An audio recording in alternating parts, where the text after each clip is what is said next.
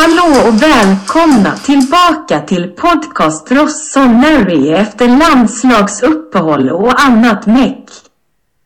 Dagens avsnitt handlar bara om CL-matchen mot Dortmund. Det gick åt helvete men den ska brytas ner. Det kommer vara samtal med andra fotbollsälskare på telefon. Ber om ursäkt om ljudet inte är det bästa. De varar ungefär i 12 minuter styck och vi tackar återigen för deras medverkan. Dessa samtal ligger sist i avsnittet efter tekniskt strul med uppdatering av programmet som förstörde för en it fiskmås. Trots en match, bara så är det fullspäckat avsnitt så håll i hatten så köttar. Vi är igång! Okej Mackan, välkommen. Tack så mycket. Gurra är uh, unavailable idag så det bara du och jag och vi täcker bara Dortmund-matchen. Jag tänkte du och jag skulle sitta här och jubla med champagne. Det blev ingen champagne. Men å andra sidan kan vi prata känslor idag utan att någon säger emot oss. Vi kan säga vad vi vill. Gurra håller med. Ja, han, han nickar. Han nickar. Eh, match igår. Champions League Dortmund 1-3. Det vet alla. Däremot om vi försöker vara lite positiva. Våra Primavera-spelare möter ju samma lag i gruppspel och de är klara för åttondelen. ja, de har vunnit gruppen. Och de slog Dortmund igår med 4-1. 4-1. Börja med släpp in ett men sen gjorde vi fyra. Stabilt. Positivt. Jag vet inte om du har sett någon av matcherna. Jag har sett halva och lite klipp. Ja. Och jag får ändå säga att jag tycker om den fotbollen Abate får fram med dem. Så pass att du vill göra någonting med Abbat eller vadå? Nej, kanske inte nödvändigtvis än. Men att det är... För en gångs skull så ser jag att det finns möjlighet till en återfödel. Alltså att de kan fortsätta upp i, i det riktiga laget. För det är vi dåliga på. Det är, det är inte många egna produkter i laget. Nej, det är Calabria idag bara. Ja, och, och på Bega väl. Mm, ja. Kan man räknas dit i alla fall. Jo men det gör. Men det ser lovande ut. Mm. Sen är det ju en helt annan sak. Det kan man ju fråga Traoré och Kamada för den delen. Ja. eh, Om hur att det är spela Serie A eller Champions League. Men, Ja, men det är kul. Barzagli är väl inte riktigt där än så att jag, vi, vi tar de två än så länge. Men eh, Tifo är alltid imponerande. Där är Milan väldigt bra. Detta är Tifo som är din smak. Jag vet inte, det var inte jättemycket. De, de Syd menade på att det skulle vara någonting större inför Dortmund. Det blev inte Det var inte så stort nej. Nej, inte för att vara Milan-mått i Champions League. Där är man ju van vid... eh, Visst, det kan inte alltid vara PSG-tifot. För det var ju världsklass 5++. Men det är väl okej. Ja, alltså jag som sagt var, jag gillar ju verkligen de här när man pratar där man behöver samarbeta för att få fram det istället för att bara göra en stor poster-roll-out. Det är lite lättare att ha en stor poster om det jobbet i sig är magiskt. Det är ju jättejobbigt att göra det i förjobbet där. Men just det här att man koreograferar det hela, det är ju skitsnyggt tycker jag. Men visst, på tal om eh, koreografi. Malmös match mot Elfsborg, guldet. Eh, Nu kan vi prata Malmö när inte Gurra här. Ja, det är inga problem. Men där måste jag säga att det gjorde Malmö jävligt imponerande. Alltså just det här växelvis eh, i tifo. Det Ja, eh, då- tror jag um, höll hög klass för Nästan italiensk klass på det. Ja, faktiskt. Faktiskt. Men man är väl ganska bra på det. Ja, det är generellt. Malmö är jättebra. Men eh, just det tifot var lite utöver det vanliga. Och den matchen var ju faktiskt ganska bra också. Det var väl eh, Ja, jag supportrarna som var mest dumma i huvudet i den Ja, matchen. alltså det var faktiskt... Ja, alltså du vet, nu ser man inte allt på TV men väl när man är på plats som jag var. Det var mycket tveksamheter kan jag tycka. Som inte riktigt hör till. Nej, och där kan man då också dra en parallell mot Italien eller Europa. Att sådana grejer händer ju inte på samma sätt i Europa. För Ja. de tar tag i det på ett annat sätt. Det är lite anarki i svensk fotboll. På Ja, det är inte läktaren. bra. Nej.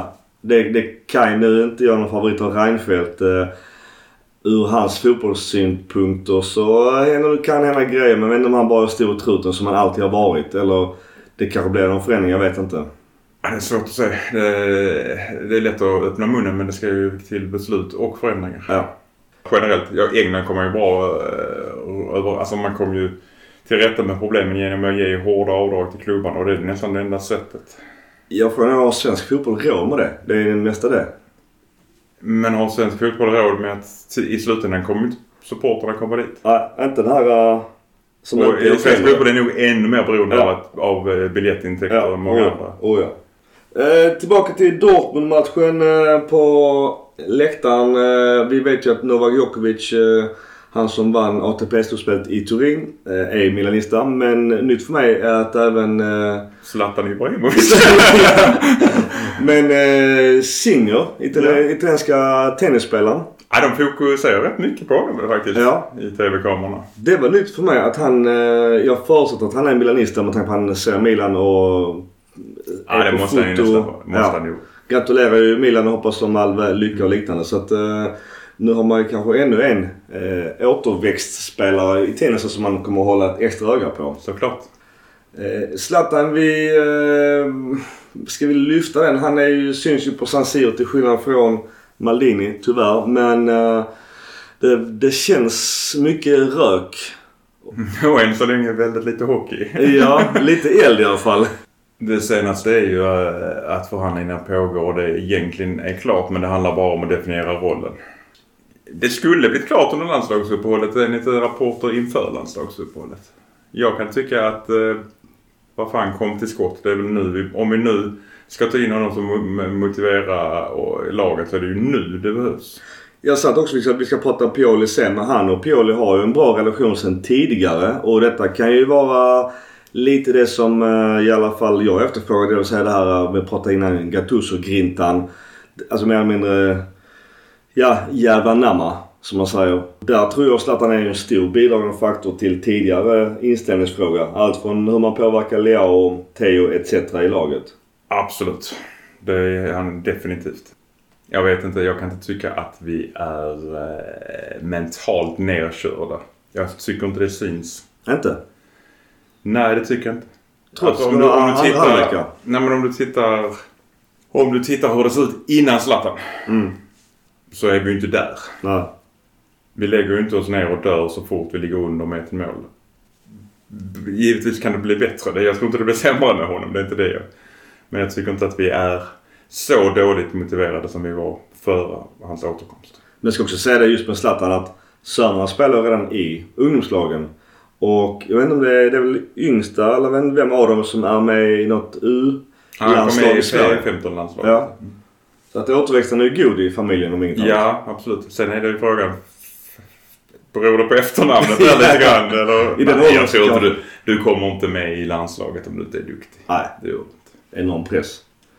Annars eh, också positiva nyheter att eh, Giroud eh, har gjort 100 matcher och då får man ju plakat på Milanello och blir hyllad av lagkamrater och chef Forlani. Eh, jag ställde en fråga på, på X. Eh, vad tycker du? När är man en Milan-legend? Är det 100 matcher? Är det 200 matcher? Eller är det 250, 300 uppåt? Eller var går egentligen gränsen för eh, att vara legend? Om man bara återigen kopplar till MFF. Stefan Schwarz är ju en MFF-legend trots ett visst snedsteget kort stund i hans liv. Lite pinsamt. Men han har ju inte ens gjort 50 matcher i Malmös A-lag. Och han är ändå en MFF-legend. Är Zlatan Ibrahimovic en MFF-legend?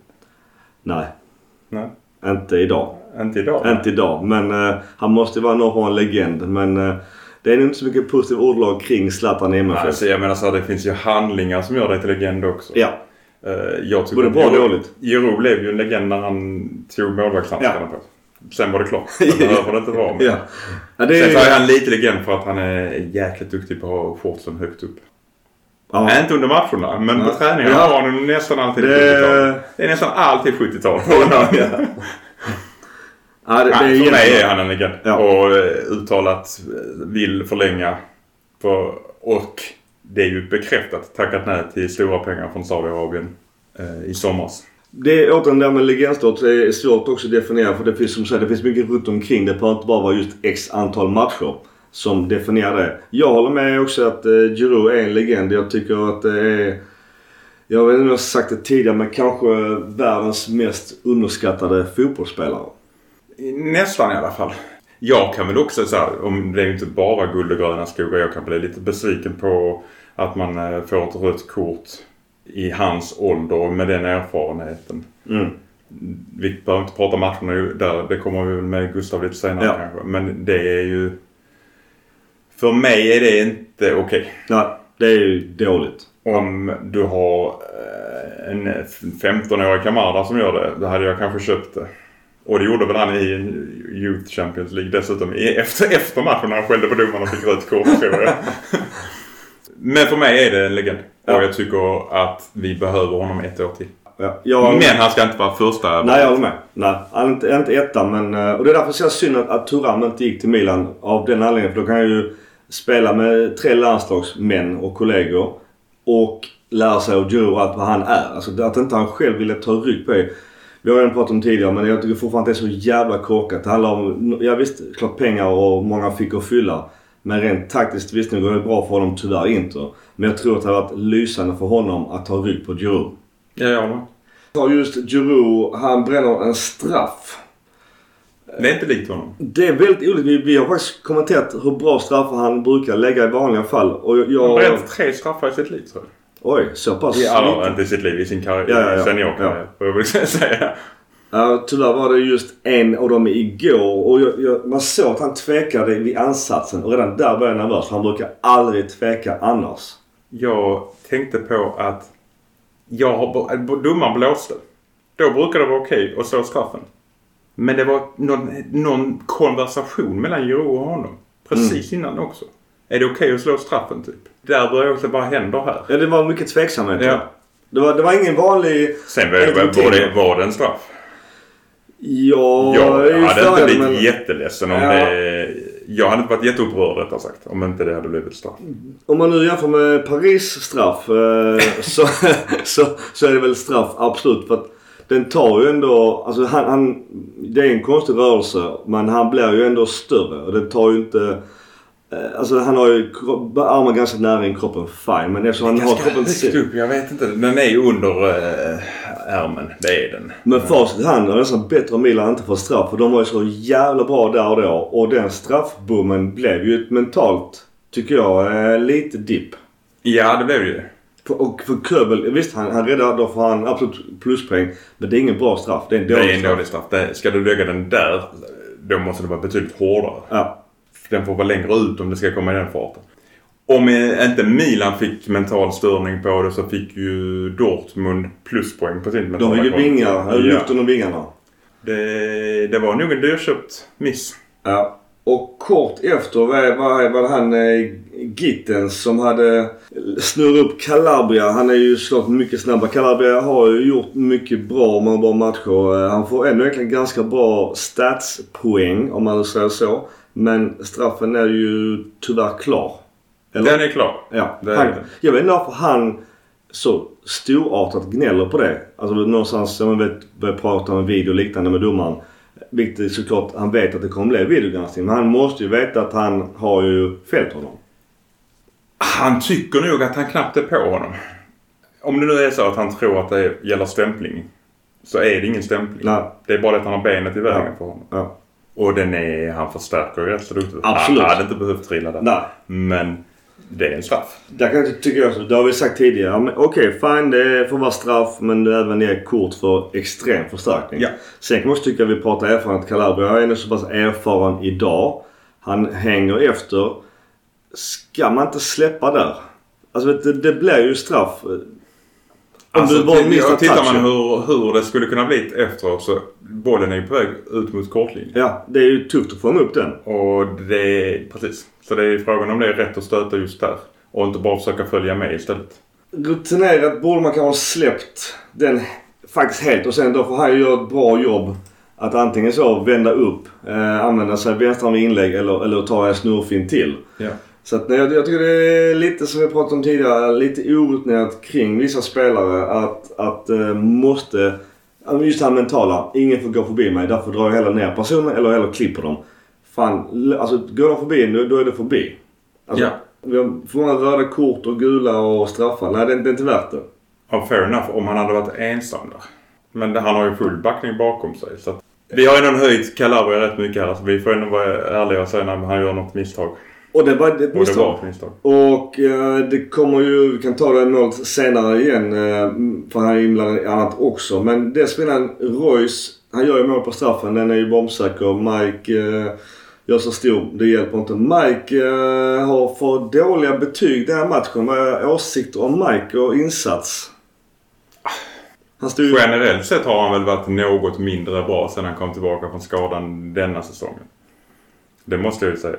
Tycker inte att alls att han är eh, lika framträdande som förra säsongen. Nej. Eh, sen kan jag inte riktigt beskylla honom för målen i heller.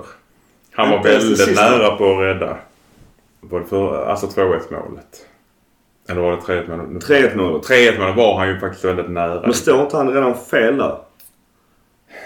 Han kanske skulle tagit ett steg i andra riktningen, ja. Ja men lite stats på dem då. Ja, han spelade hela matchen. Han gjorde en räddning och han 1,68 mål som han eh, försvar eller prevented. Eh, Räddar. räddar. 25 touchar, 17 av 17 på eh, alltså 100% passningssäkerhet. Tre långbollar som dessutom går fram. I, alltså jag har lite svårt för att skylla på honom i det resultatet Ja. också igår. Men jag tycker om man ska klumpa hela säsongen tycker jag inte han är lika framträdande som han var förra alltså. säsongen. Vad tycker du? Jag, jag tycker att... ehm, nu ska vi inte prata om andra matcher från träffa Gurra nästa gång men, men jag tänker just Lecce-matchen. Där står han också fel i slutändan. Nu, det, nu blev det tack vare inte mål där men jag tänker också, också på deras 3-1 mål. Att eh, för väldigt sällan man ser en felplacerad. Jag ska inte säga att, att det är moln på himlen för att det, det känns som att det han är så pass bra att det är inte ett problem. Men jag vill inte att han någonstans ska börja tänka. Han, han känns, utan att ha någon som helst aning, men han känns mentalt stark. Så jag tror att han lätt kan borsta av det. Han är tydligen eh, tävlingsinriktad. Ja. Den som absolut måste vinna allting. Men om man just på träningen att det är liksom han... Han har ju inte lekt utan han det är ju vinna bara. Nej, och det är ju bra. Men om då lite dippar kan påverka det, då är det ju inte bra. Nej. Men jag tror, alltså, men jag håller med dig. Han känns ju faktiskt mentalt så stark. Man märker ju inte det på honom i matchsituationer. Han kan vara förbannad eh, om någon gör något fel. Men man märker inte på honom att han blir spak om han har gjort ett misstag. Sen vet jag inte om, för vi uppmärksammar det i och för sig guldsäsongen mycket. Kanske inte lika mycket Carl Mikkel på honom numera som då var han ju ganska ny. Men att, att han är liksom ute och styr och ställer kring frispark offensivt, hur man ska göra för att täcka målvakter. Alltså så mycket mer delaktig i både det taktiska spelet, alltså i nutid och liknande. Jag vet inte om det var att, att kameran inte fångar upp det för det är sånt man ser på mer live. Eller om han inte är lika delaktig i det längre. Jag, vet, jag har ingen aning om det men nu, nu kanske vi egentligen vi bara letar fel vilket egentligen är dumt för att detta är ju en toppmålvakt. Jag vill inte, jag, om vi vänder på det, jag har inte bytt bort honom mot någon idag. Nej, inte jag heller. Jag vet inte vem det skulle vara i så fall som är bättre än honom. Han är så jäkla säker med fötterna. Det är Ja. ju det. Alltså, Det är spela om man nu ska jämföra med Donnarumma. Det är helt sjukt uh, hur dålig Donnarumma är med fötter. Ja, det såg vi också just nu på tal om vår- våra gruppmotståndare. Tyvärr då att det blev som vad det blev i Paris. Men det var ju efter en ganska dålig retur av Donnarumma som gör att, att Isak då, vår svenska vän, att han kan göra mål. En sån retur släpper ju inte Mike. Nej, det har jag inte sett faktiskt. Nej, Nej, jag Så att med. det, jag tror det är lite avgörande. Så, nej, vi, vi, vi, inga moment som eh, oroar än kring Mike. Eh, även om vi, vi är förvånade att han sen släpper in tre mål. Det är väl mest det som gör oss förvånade. Eh, nästa spelare som jag tänkte lyfta och det är då eh, Yasin Adli som pratade på, även på Milan TV efter matchen. Han och Pioli fick mikrofon. Eh, han spelade 77 minuter. Eh, vill du bara dra lite kort stats på honom? Eh, Han rörde bollen 83 gånger. Han gjorde 58 passningar varav 51 fick rätt adress. 88% passningssäkerhet. Det är ju väldigt mycket, mycket stats här. Men Ja. han, han gjorde bra långbollar. Han, alla hans långbollar, långa passningar gick Många fina krossar. Krossningar var faktiskt också helt okej. Han söker alltid en offensiv passning. Det gillar jag. Men som jag skrev till dig igår under matchen är att det är två stycken som faktiskt får helt fel adress.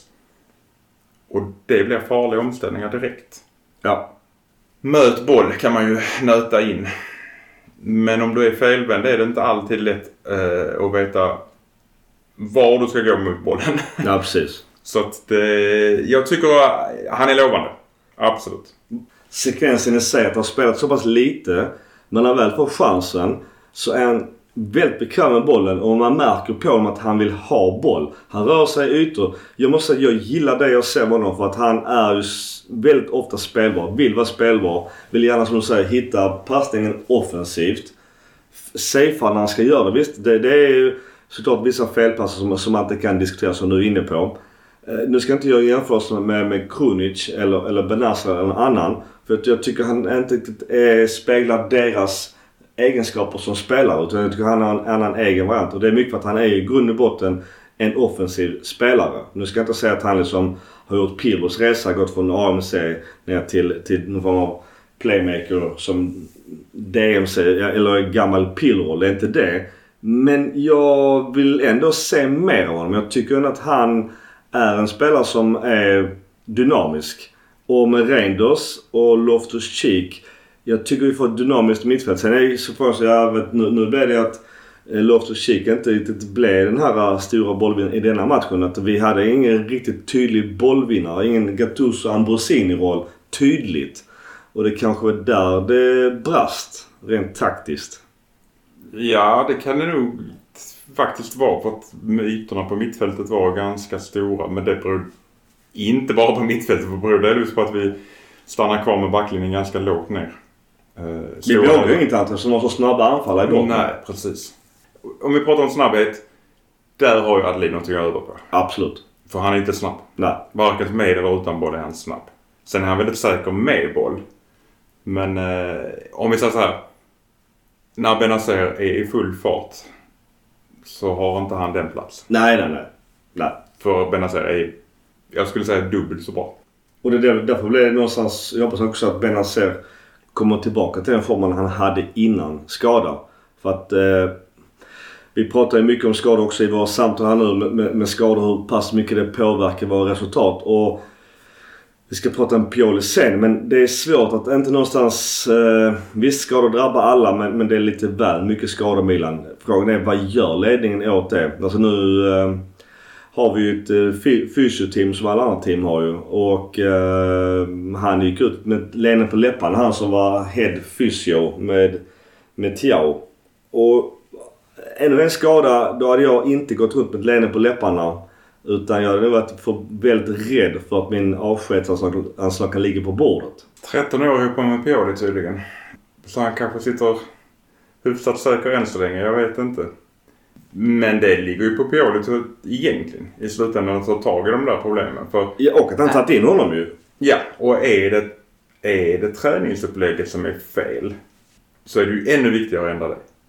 Eller eventuellt spelstilen. Det gjordes en analys för ett tag sedan på grund av alla muskelskadorna och accelerationen eller från 0 till 80 procent är inte så skadlig för kroppen utan det är den här mellan när du ligger i 80 och ska maxa till 100. Och vårt, vårt kontringsspel betyder, alltså det betyder en hel del för vårt kontringsspel. Att vi har snabba... Att Leao är så snabb som han är mellan 80 och 100. För att det är ju där han går förbi alla. På tal om skador, han saknade såklart igår. Ska sägas. Såklart. Vi saknade ju faktiskt kreativitet. Även om faktiskt Chukwueze var väldigt kreativ just vid målet. Ja, vill du lyfta Chukwueze när ändå har han på tapeten? Han får ju bra betyg igår. Det är ju mycket stått hans mål. Eh, om man nu, nu fick vi egentligen se lite vad han har gjort i La Liga. Eh, han har gjort liknande saker tidigare. Då har han faktiskt bränt den precis utanför eller, eller kommit till täck. Detta är ett mål som är eh, rätt så dåligt försvarsspel. Jag såg på engelsk TV. De, visst, det finns imponerande saker som Chukwese och det han utför. Men försvarsspelet är ju dåligt. Det som, ja, alltså det som är imponerande är att han får två försvarare mot sig och båda två är en och en halv meter bakom honom när han gör det finten. Ja. Att båda går på det ja, är ja. faktiskt... ja. Om det är bra av honom eller dåligt av dem, det vet jag inte. Eh, sen, det är ju stor chans, risk att Kobel tar om inte det får en liten touch. ja. Eh, Men alltså det är ju bra genomfört av honom. Kobel, målvakten, får ju eh, jättebra betyg av förklarliga skäl. Jag läste någonstans, nu, nu brukar vi inte prata just expected goals. Nu blir väl Gurra lite lack för att jag nämner det just idag. När vi, Bara när han han, han, han, som han ändå gillar det eller ser en vinning med det. Men jag läste någonstans eh, upp mot 3 hade Milan. Och Dortmund hade väl typ 1,75 någonstans där. Jag kommer inte exakt ihåg siffrorna. Men det säger också lite det som eh, Kobels insats. Eh, vi ska, alltså Hummels var ju matchens gigant. Han är också med i landslaget idag igen. Eh, Alltså 34 år eller vad han är, är väl ingen större ålder egentligen. Men att han är med i landslaget igen visar han ju tydligt anledningen till igår. Absolut. Men jag kan säga så här. Han hade haft betydligt större problem med Rafael Leao. Oh ja, oh ja, oh ja, oh ja. Och det är inget negativt mot Pulisic. Nej. Jag vet inte om Giroud var 100% frisk eller någonting. För jag tyckte han var något blek. Han missar... Visst, det är två ganska stora mittbackar de har där. Men det som han i vanliga fall enkelt tar hand om, det klarar han ju inte igår. Tror du att det var mentalt för straffbommen? För det här man såg att han blev inzoomad i TV och gick Han var där och... Ja, han var, han Men var det- ju det ska han ju Det ska vara. han vara såklart. Det var, det var ju en dålig straff och man kan inte se om hur fan hade matchen blivit om man hade satt den istället. eh, Och Milan hade som momentum där och då som lite tappade kort efter så får de en straff. Och gör mål på det så plötsligt har de ju en taktisk övertag att de kan ju backa tillbaka och ha då liksom ja, Mallen eh, och Gittens som är skitsnabba. Eh, stor fullkryd där uppe så att tufft. Ja, visst är de snabba men jag menar... Tittar du när Tomori... Han, Tomori behöver knappt ta i för att springa lika snabbt som Nej. Så Tomori är snabb som attans. Thiago hängde med. Problemet var just vad vi kanske var inne på, den här accelerationen när du ligger på 80% och ska öka för att faktiskt gå före. Du nämnde Te- Teo och som också är en av de snabba. Ingen bra insats idag eller igår heller, eller? Är han beroende av Leao eller? eh, Nej men alltså jag, jag, jag hade ett öga på dem. För att jag tycker att hans prestationer har varit, inte, inte bara något utan betydligt sämre. Offensivt. Får jag nu tillägga. För att jag tycker att defensivt har han varit ganska bra. Eh, I, i hela säsongen. Mm. Det jag märker är att hans offensiva löpningar igår. Ingen ger honom bollen där. Och varför vet jag inte. För han är faktiskt ganska duktig på att göra någonting med bollen där. Nästan alltid när han kommer förbi, när han tar löpningen och får, bollen så får han i alla fall ett inlägg. Så att, om då det är samspelet med Pulisic som inte är utvecklat än. Eller nå- någonting annat. För jag tycker faktiskt att han gjorde många bra löpningar igår. Mm. Eh, sen är han... Det är klart han är, kan väl ha en deep han också. Jag kan inte riktigt sätta fingret på det. Taktiskt sett, eh, om det påverkar just Teo.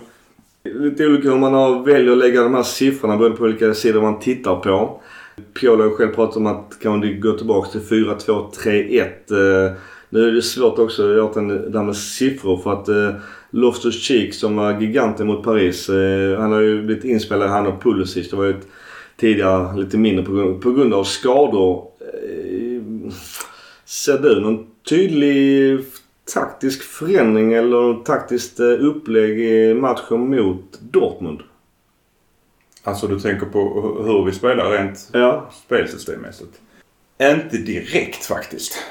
Det kan jag faktiskt säga. Jag tyckte ju inte att du hade någon uttalad mittfältare, alltså anfallande mittfältare. Nej. Eh, däremot så kan jag väl Liksom Theo och Pulisic inte har spelat så mycket ihop. Alltså märkte man väl att Chukwueze och, och um, Loftus-Cheek inte spelat jättemycket tillsammans. Nej. Jag tycker fortfarande att Loftus-Cheek gjorde en bra match igår. Ja, ja, Men han fick inte han fick inte ut lika mycket på grund av att vi var tvungna att jaga hela tiden efter deras mål. Ja, Men det kändes som att de kunde ju eh, täta och backa hem på ett helt annat sätt. Och gjort en kontra. Av av förklarliga skäl. För det var, det var ju så tyvärr matchbilden såg ut ju. Och jag tror inte han är 100% efter sin skada heller. Med tanke på att han knappt har spelat efter PSG. Och bakom då eh, Chukwueze då och Loftus Cheek så har vi Calabria. Vi har pratat lite om honom tidigare. Alltså, åt- återigen, han, han får ju... Han gör ju bort sig på, på straffen men han, om man ser på stats så har han ju bra stats i matchen i sig. För han var väldigt med uppe i, i, i anfallen jämfört Han var ju andra nära nickmål. Han, eh, nicken där... var Det, det? ja, det kanske var fel personer som fick Ja, nicken. ja. Så kan man säga. Men jag, frågan är om vad det var tänkt som. Var det, var det på mål eller var det tänkt att det skulle gå in i box? Alltså in i mitten om de skulle... Ja, för, eh, från stats. Vi har nog ändå tre, tre key passes som högerback. Och det, vet, han är ju inte bara en eh, högerback som är nere på sin plan. Han är väldigt offensiv också. Och som sagt, han gör, missar en stor chans. Jag tycker han har bra inlägg igår. Ja, alltså jag vet, jag vet att många pekar finger på Calabria och det gör man väl ganska lätt också. Men jag menar, alltså han har en sån 94% passningar rätt. Alltså det, är, det är många saker som har, återigen statistiken, som är bra. Sen gör han ju, ja det är ju straffen. Det, det, det kan ju ingen annan alltså, trolla bort utan det, det får han ta på sig. Eh, jag tänker om du miss eh, mål 2 när Krunic är inbytt. Där blev ju en liten rätt snygg och snabb handbollsrulle på eh, Milans försvar. Och försvar, Jag vet inte om jag ska skylla det på Calabria. Nej, jag- jag, jag tänkte också det. Det var min poäng. Alltså Krunic hänger ju också tvättar och från början dessförinnan är det faktiskt Tomori som inte hänger med i den vändningen. I, I vändningen där, nej, Ja. precis. Så att, nej, jag, jag har svårt att lägga det på Calabria. Sen är det klart att det, det är inte jätteroligt för Kronic att ta den rollen. Nej. Det är inte roligt för Pioli att behöva byta in honom i den rollen heller. Nej, men som vi nu utifrån samtalen. Eh, var det rätt att byta in Krunic eller ska man tagit eh, någon, flyttat in någon av ytterbackarna? Kan till och med kört en trebackslinje. Lätt att vara efterklok såklart. Men hur tänker du med facit i hand? Alltså min första tanke var att vi skulle ta in Kronic för att köra med en trebackslinje. Att Calabria, Tomori och Teo hade tagit en trebackslinje. Mm. Och säkra upp eh, i mitten med Kronic som defensiv eh, mittfältare. Det var ju ett rakt byte, det kunde ju alla Ja, se. ja, ja. ja. Och men jag, tänkte, jag tänkte hur resonerar man där? Visst, alla vet ju skadan. Vi har ju inte ens en mittback på, på bänken. Men spelar Krunic, visst defensiv spelare eller ganska allround. Men gå in och spela mittback i, i, i en Champions League-match. Han har aldrig spelat mittback. Nej. Alltså vi, vi, det är ju inga förväntningar men det är bara så fan alltså. Det är åt den skadorna och det, någonstans kan man såga Krunic som går in i position som Pioli ber honom göra när han har noll erfarenhet av det. Nej, det är det jag säger. Jag kan inte såga Kronic. Nej. Alltså han, han var inte bra i rollen. Men det, det är på den nivån. Gå in Dortmund hemma. Alltså det är ju jävligt otacksamt. Jag tänker så här. Höll på att du såg matchen va? ja. Nej, men alltså fram till Chao blev utbytt. Eh, skadad. ja. Tyckte du att de hade så hemskt många vassa chanser? Dortmund. Mm. Jag tycker... Att de, de, de kom till chanser. Men just i avslutslägena. Nej, jag, jag tycker att eh, Milan hade jättebra kontroll på dem och du vet ju nu eh, Pioli blev lite hånad också men Adli har ju sagt samma sak efter matchen och även många andra att eh, Milan var bra i egentligen fram till 3-1 målet. I 70 de gör mål i 69 då. Ademi gör ju mål. Eh, kan man inte diskutera tidigare passen för Royce. Men alltså fram till dess så tycker jag Milan tycker vi är bättre. Ja, jag tycker vi är bättre. Jag, jag, jag, jag tycker att det, är, det känns ju jättetufft att Milan eh, noll poäng. Eh, en poäng hemma mot Newcastle. Jag tycker att eh, detta är en... Alltså det är svårt att säga att Milan skulle vunnit i, igår med tanke på att vi förlorade med 1-3. Men av, vi, vi tar en poäng på de, de två matcherna. Jag kan tycka vi borde haft i alla fall tre, kanske fyra poäng. Och då är vi i en helt annan sits. Jag håller med. Igår, jag hade släppt de tre poängen igår. Med skadeläge och allting. Om vi hade haft två poäng till mot Newcastle hemma. Ja. Som vi borde För haft. det, där, det är de Ja. poängen jag saknar. Igår köper jag det. För det var, det var omständigheterna mer än spelet. Ja. På tal om otur. Eh, Luka Jovic eh, nickar i stolpen. Det är väl, du skrev själv att, eh, att han var okej igår. Jag vet inte om... Jag Visst, tror att det är de bästa minuterna i mina. ja. Eh, Det är en jättebra nick. Jävla otur. Eh, Ja, och han faktiskt såg intresserad ut av att spela fotboll. Det har han inte gjort överhuvudtaget innan. Mot Fiorentina, jag vet att vi ska ta det sen, men mot Fiorentina var vi en man mindre hela Ja, matchen. det var- Ända fram till ja. Kamada kom in. En Ja. man mindre. Han gjorde fan ingenting. Nej. Förlåt. Men, Nej, nej, det var värdelös. Alltså, jag, jag, därför tänkte jag också att när han blev inbytt till 77 han och Chaka Touré gör ju då Champions League-debuten, Primavera-spelaren. Eh, Kul för honom. Han gör ju såklart ingen... Det, det är helt, helt annan nivå såklart. Så det, jag åt ingenting om eh, Tra- Traoré. Inga förhoppningar på honom. Men Jovic har man ändå lite tankar kring ju. Och jag tänkte så fan ännu en gång spelar vi med 10 man med honom. Jag, jag håller med att han, det var en skitbra nick. För honom och hans del var det varit perfekt som har gått in såklart ju. Eh, jag tror inte det kan ha påverkat matchbilden i sig men för, för hans del men, mentalt. Alltså, han, han måste ju någonstans känna shit jag, jag, jag krigar för kontrakt för Milan kommer låta ut honom. Lite som Fiorentina gjorde i somras. Alltså Milan har ju bara ett års kontrakt med honom. Ja det- och då blir det utlottning Det kanske är frågan om redan i januari Ja, om ja. jag ska vara helt ärlig. För att så dålig som han har varit. Eh, så att eh, detta kanske var ett litet lyft för honom. Däremot så, jag um, vet inte om jag håller med. Jag tycker han... Jag ser inte det. Alltså jag vet inte. Det, det Jag känns... säger inte att vi ska ha honom. Det är inte det jag säger. Jag säger bara att det var de bästa minuterna hittills. ja, För här Ja. faktiskt verkar han vilja spela fotboll. Ja. Det är bara det jag... ja, ja, jag fattar. Byten, jag vet inte om det signalerar på att man har gett upp. Eller hur känner du kring det? Eller bara att vi har så jävla svag bänk. Chukwueze var ganska bra igår. Jag tycker dock att det var rätt att byta ut honom. För jag tycker att Pulisic är bättre på högkant. Ja. Och jag tror att det var egentligen den effekten som Pioli var ute efter. För Pulisic och Loftus-Cheek har samarbetat väldigt bra på högerkant. Ja. Problemet är att då tar du in en Primavera-spelare som första gången i Champions League. Vad ska han göra? Inte ett piss. Alltså det, det, det är bara att springa, jaga boll och döda ytor. Men jag kan tänka mig att alltså just till Piolos försvar. Ja men han är en, han är en anfallare. Eh, vi byter in två anfallare och hoppas på att vi kan spela med tre anfallare och bara, bara pusha det. Precis. Vi har ju ingen bänk att ta in. Nej. Nej. Alltså ärligt, vi har ingen Nej. bänk att ta in. Nej. Jag hade... Hade vi haft fler backar. Mm. Nu har vi i sig... Vi hade Florenzi. Florenzo Batasagli. Men Jag hade kanske flyttat upp Hernandez. Som vingytter. ja. Om man nu bör, måste börja leka på grund av skadesituationen. Men i alla fall. Ja, vi, vi pratade lite också innan om Zlatan. Han, han är på, på läktaren. Han var inte jättenöjd efter 1-3 målet om man säger så. Av förklarliga skäl. Och nu eh, hänger vi lite på repen i Champions League ju. Men är som så vi måste... Lite? ja, ja. Men vi måste ändå ta det här med... eh, Tyvärr med Thiaw. Ja, vad är det? 24 muskelskadan Ja. denna säsongen. Ja, och det är en allvarlig skada tydligen. Det är inte så att han är tillbaka till helgen. Utan det är två veckor minst. Och sen utvärdera. Och sen utvärdering. Kommer ni ihåg att Zlatan sa då, eh, att eh, gräsmattan var för hård på Milanello? Ja. Det kan ju vara en grej. ja. Det finns inget annat lag i Serie A som har haft lika många skador som det. Nej, att vi ens ligger kvar där vi ligger i tabellen är ju nästan... Skrattretande. Ja. ur, ur den synpunkten. Jag är lite flytt kring andra lagen där men, men det, det håller ju inte. Alltså vi kan ju inte spela med eh, spelare som inte har sin naturliga position när vi möter Newcastle borta. Om vi nu pratar Champions League. Eller som i Dortmund nu att vi spelar kroniskt starkare nog får gå in på en mittbacksposition. Vi kan inte ha det så på den nivån. Då, det, då, då förlorar vi Ja, matchen. men vilka, vilka mittbackar ska vi ha i helgen? Ja. Eh, Vi måste börja laborera på något sätt för jag vet inte vad vi ska göra.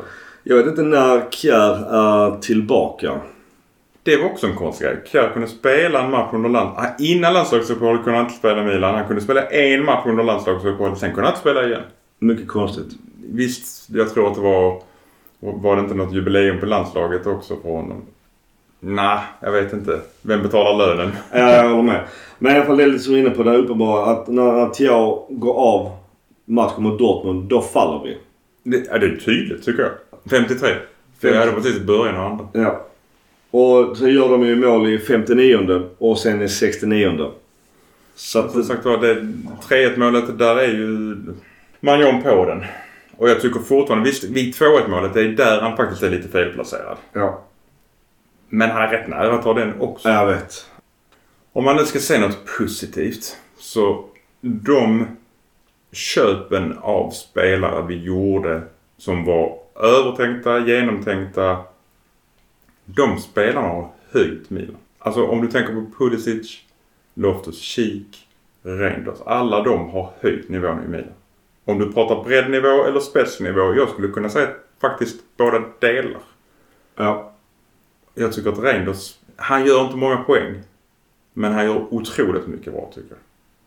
Men just Pulisic, eh, det är ju ändå Captain America. Man förväntar sig poäng, lite häftiga grejer. Man ser han gör grymma frisparksmål i USA.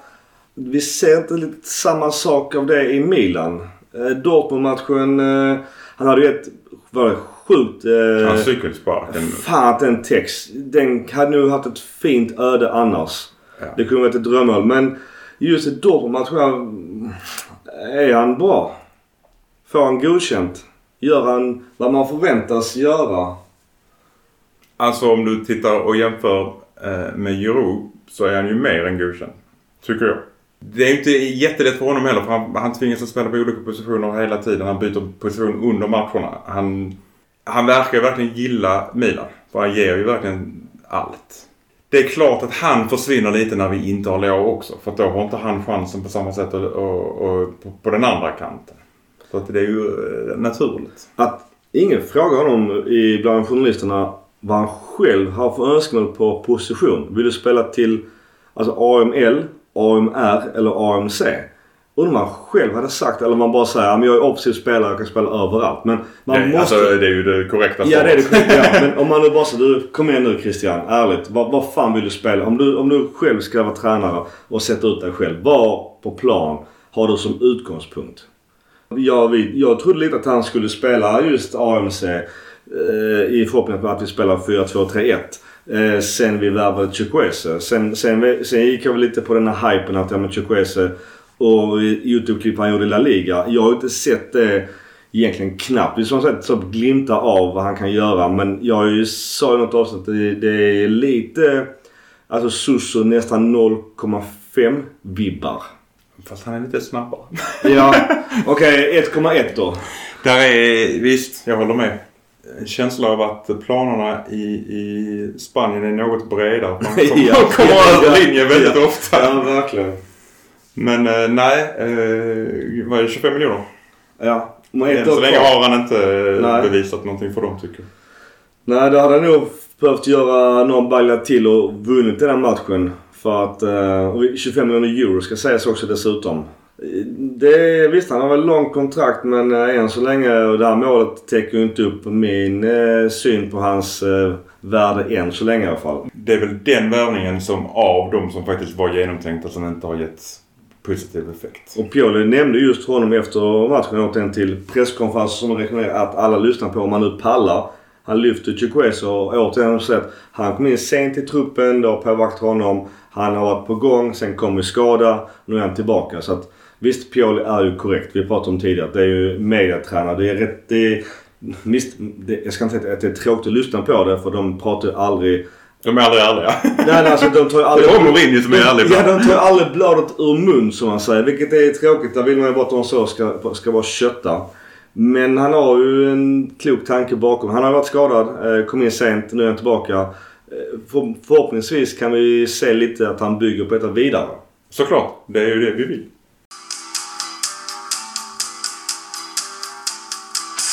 Ja, och då... eh, Vi måste nu lyfta vår tränare Pioli. Han har gjort över 200 matcher. Han har mycket bra poängsnitt. Däremot Champions League. Han har 23 matcher med Milan. Det är ganska bra i, ska man säga, på så vis. eh, Sett till vad vi, vi har ju följt jämför länge. i före, ja. Vi har ju följt Milan länge så att eh, 23 matcher på senare tid känns ändå ganska okej. Däremot, han har bara sju vinster på de här 23 matcherna. Eh, Det, det är inte bra utifrån eh, statistiken. Sen har jag också, man ska inte heller glömma att Milan har varit med i två dödens grupp. Det är ju inga lätta matcher vi har fått. Nej. Förra årets omgång var ju, hade vi två lag som vi skulle slå. Förra gången gjorde vi vad vi skulle. Ja, ja. Och dessförinnan hade vi, vad var det? Porto. Liverpool, Atletico Madrid. Ja, alltså vad fan. Helt ärligt. Och nu har vi Dortmund, Newcastle och Paris. Det är ju riktigt sådana riktiga bulla grupper vi har hamnat i. Det, det är tufft att bara lyfta ut den och bara så peka på Pioli. Du har bara vunnit 7 av 23 matcher. Men man får lite se också till vilka matcher vi har haft. Såklart första, alltså första gången i gruppspelet handlar egentligen bara om att samla på sig erfarenhet. Ja. Ja, även denna får man nästan se som en sån med tanke på att vi faktiskt byggt om laget väldigt mycket. Visst, vi har fått in lite erfarenhet i, i en del av spelarna som faktiskt har varit med och spelat Champions League innan. Om vi jämför med laget som gick in i, i Champions League mot Liverpool, Porto och Atletico. Mm. Det var väl... Var det en eller två spelare i den truppen som hade spelat Champions League Ja, förut? Det, Ja. Är han tränaren som kommer att ta oss till nästa nivå? Jag kan nog säga rakt av nej på den. Är han rätt tränare just nu? Alltså jag tycker alltid det är fel att sparka en tränare mitt under en säsong. Ja, jag med. Det har väl verkligen aldrig fallit väl ur. Om inte det är så att du faktiskt har en långsiktig lösning på problemet. Alltså, det- det kan ju vara en Gianpaolo men då är det ganska uppenbart att eh, truppen inte är helt bekväm. Det, det sippras i omklädningsrummet. Resultaten går såklart åt helvete. Spelarna krigar inte för varandra. Jag ser ju inte det. Inte för jag har någon minsta inblick alls i omklädningsrummet. Med vad man kan se på klipp eh, om man är medlem på Milans YouTube och sådär från Milanello etc. Men det, det känns ju fortfarande väldigt harmoniskt. Det låter jävligt bunt att säga detta. Men fan jag måste ändå, jag måste ändå lyfta det. För det känns som, visst skador såklart att det är jävligt svårt. Men jag tycker Milan har haft lite otur. Många sådär, vet Napoli 2-0. Eh, Reinders har nästan ett friläge. Eh, alltså Lecce. Alltså det är många matcher som där vi kunde döda på matchen och fått hem tre poäng. Otur kombinerat med ineffektivitet. Mycket. Och det har vi sett i, i alla våra avsnitt nästan. Att vi är ineffektiva. Kan man skylla Pioli på det? är ju frågan då. Ja, delvis kan man väl det. De får bara stå och nöta bollar på träningen. Bara, bara skjuta. Jag kommer inte ihåg. Det var någon anfallare i eh, Juventus, tror jag. Jag kommer inte ihåg om det var Trezeguet som sa det eller vad fan det var. Att eh, bara stod och matade bollar på, till honom i straffområdet och han skulle ta one touch och bara skjuta. Och sen var det primära killar som sprang och letade bollar och sådär. Och han bara matade så. 100 skott efter träningarna. Och allting på one touch ju. Sen så fick han ju drömma om, vad var det, EM 2000 när han avgjorde. Det var ju, och då sa han just det, ja men det är för att jag har stått på träningarna och kört 100 sådana avslut. Och detta var en på 100 kanske. Men min poäng är någonstans, jag undrar om Milan gör det på samma sätt. Det är inget som kablas ut via deras YouTube-kanal. Giro hade i landslaget, jag vet inte om du såg det, där de matade han skulle göra på volley var det framförallt. Han gjorde det på mål varenda gång. Han är grym. Eh, Men då är han ju helt oattackerad så det Ja, är... ja men får Giroud eh, bollen ostört så sätter han den. Ja, absolut. Jag har väldigt li- lite ont att säga med Giro. så Ja, ja, jag måste säga att Giroud är en favorit. Alltså, jag tror man behöver se nästan live för att se åt sagt det, just spelmässigt och vad... Alltså just här hur han drar isär försvarare som sen öppnar upp i, i skedet där, mål, där det blir mål. Men skedena dessförinnan som man kanske inte lyfter knappt de här TV-experterna på varken svensk eller engelsk TV. Många lyfter det väldigt sällan kan jag tycka. För det är det som är avgörande. Som, helt plötsligt, var- varför blev det en yta till, till spelare X? Jo men det är för att Giroud drog med sig en och en halv gubbe. Och det var det jag var inne på med Theo igår. Han drog med sig gubbar men det, han, fick aldrig, han fick aldrig bollen. Och vi fick... Jag vet inte. Jag måste säga att Dortmund var duktiga på att försvara sig. Ja, ja. Alltså de hade Så Hummels vi får, Kungen vi får ge dem det också. Men jag tänker bara om man nu bara leker med tankar och, och laborerar med olika spelvärldar. Tänk en Giroud och haft en Dennis Bergkamp bakom.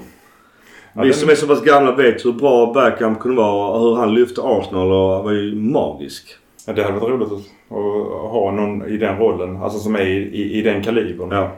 Alltså jag hade ju gärna faktiskt sett att vi spelar med mer anfallande mittfältare.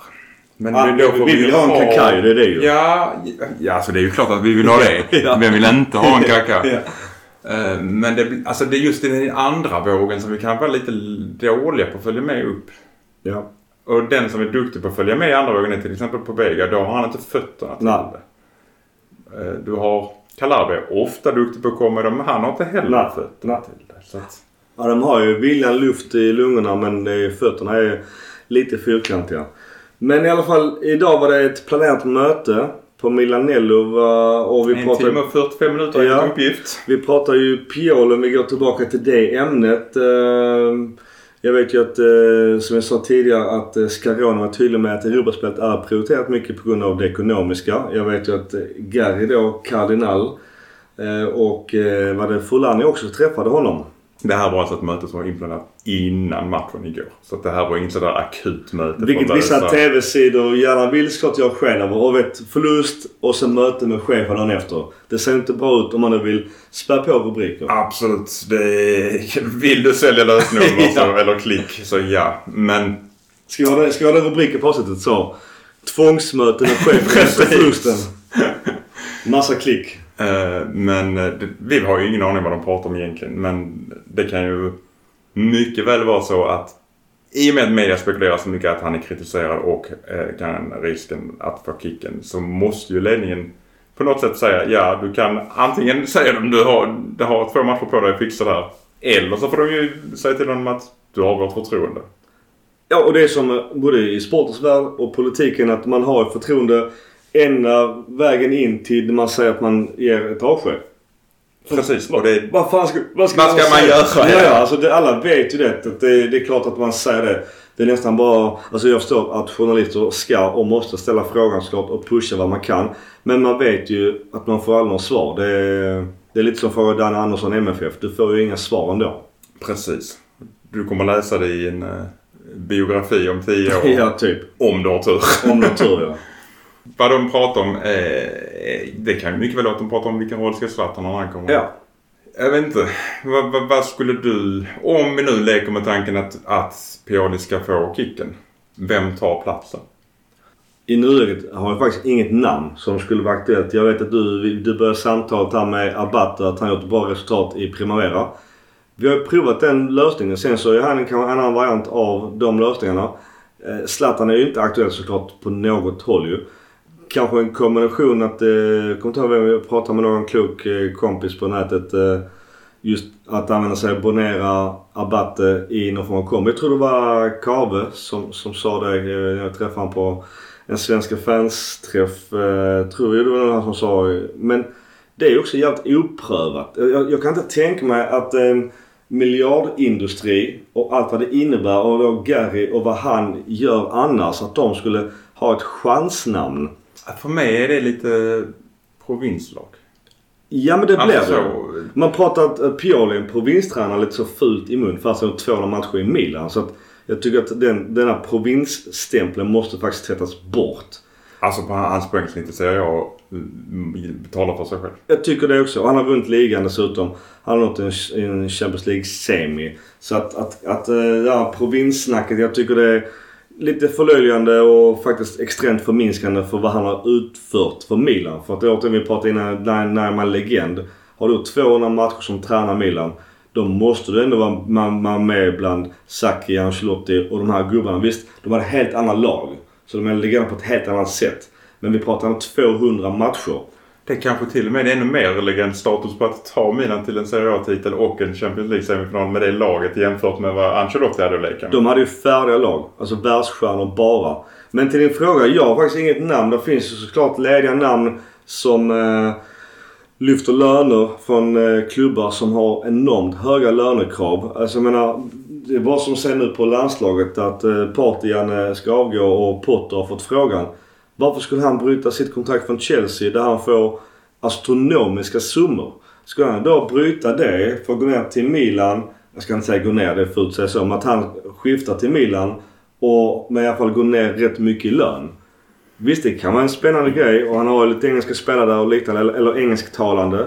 Men jag tror inte att han är intresserad av det. Eh, Jag Nigels- vill inte ha Potter heller. Så att... det är en annan femma. Vill man ha, funkar han i, Milan dessutom? Alltså Nagelsmann, ja spännande. Han är ledig men det känns som att han verkar vara aktuell för tyska förbundet. Eh, alltså nu- jag läste någonstans att, att Conte nämnas. Det är extremt dyr tränare. Det ryktas redan Juventus till nästa säsong. Visst, då blir Allegri ledig. Vill man ha Allegri. Inte jättesexigt namn. Eh, destruktiv fotboll. Så att ehm, ja, jag är lite clueless vad som skulle kunna funka i Milan. Eh, jag tror Alltså, jag tror ju, som du var inne på, miljardindustri, amerikanska ägare. Du vill inte se Catenacci-fotboll alla Allegri. Det, det säljer ju inte några Det säger TV-tider. inte någonting i Nej. USA kan jag säga dig. Nej. Om du nu ska ha publikfriande fotboll. För Så... Juventus spelar extremt tråkig fotboll nu. De har ju... De spelar precis rätt ut, utifrån sina Ja. förutsättningar. Så jag klagar faktiskt inte på Allegri som tränare just där. de får resultaten nu. Och anledningen till att de behöver göra det är ju inte Allegris fel. Det handlar ju bara om felsatsningar och lurendrejerier från ledningens sida. Så att jag tycker att Allegri egentligen gör ett jättebra jobb. Ja. Men jag tror inte att det gynnar Milan. Jag vet inte. Xabi Alonso. Kan jag bra för honom. Uff, ja. Det är ju redan ryktes Bayern München. Eh, det är ju spännande. Han gör det enormt bra i Leverkusen. Det, men sen är det som sagt var Leverkusen. Eller Bayern München eller Milan. Det är, lite stor, det är rätt stor skillnad i förväntningarna på det. Ja. Det är enklare att vara underdog. Ja, absolut. Det är inte alls samma press såklart. Eh, sista delen Mackan, det är ju eh, vår tabelläge i grupp F, dödens grupp. Det är fem omgångar spelade av sex. I nuläget har Milan på bottenplatsen fem poäng ynka, minus fyra målskillnad. Newcastle har också fem poäng. Eh, sen har Paris sju poäng och sen redan klara eh, Dortmund på 10 poäng och tre plusmål. Vi möter Newcastle i sista omgången. Vågar du säga någonting om eh, utfallet i gruppen eller den matchen eller hur vi ska ta oss an Newcastle? Alltså Milan måste ju köra full fart. Det är inte mer med det. Ja, Vi har, ju möjlighet, vi har ju möjlighet i alla fall att gå till Europa League på Ja. eget bevåg. Ja. Jag tror att det är viktigt om inget annat för koefficientpoäng till nästa år. Om vi nu lyckas ta oss till Champions League nästa år. Eh, ju mer och högre eh, ranking vi kan få desto bättre är det för oss. Vinner Dortmund mot PSG så har vi möjlighet att gå, gå vidare. Absolut, vi måste köra full fart. Att det blir lätt? Nej, Nej. det tror jag inte. Men det är... Det är ju nu det är dags att växla upp. Det är nu det är dags att ta in en Zlatan som motiverar. Faktum är att jag är inte helt säker på att Dortmund ställer ut skorna bara mot PSG. För det är en fjäder i hatten att slå PSG. Rätt skönt att bli av med dem i fortsättningen i Champions League också. Ja, eller lite så också som, som, eh, som Petter sa i samtalet tidigare att de är lite varandras antagonister sett till sitt utförande om nu, nu hatar jag ordet just alltså värdegrunds, hur man vill applicera det inom fotbollen.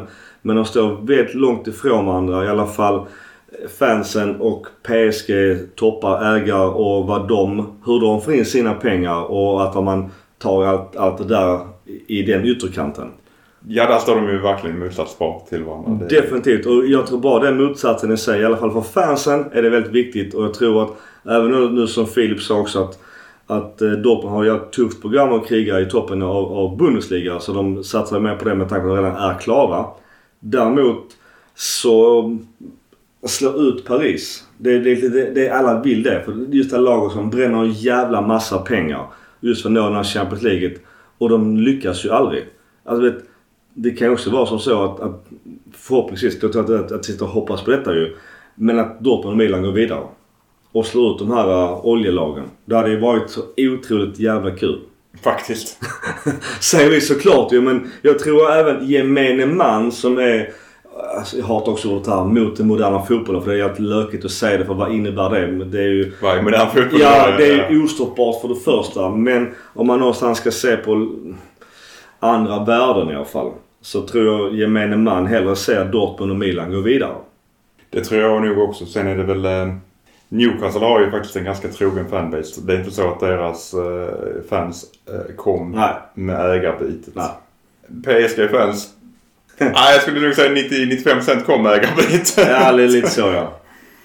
Milan har ingenting i egna händer men de måste ut, dess, ändå ge fullt ös för att ha någonting att säga till om. Taktiken är ganska lätt på St. James's och det är ju vinst. Inget annat. Inget annat.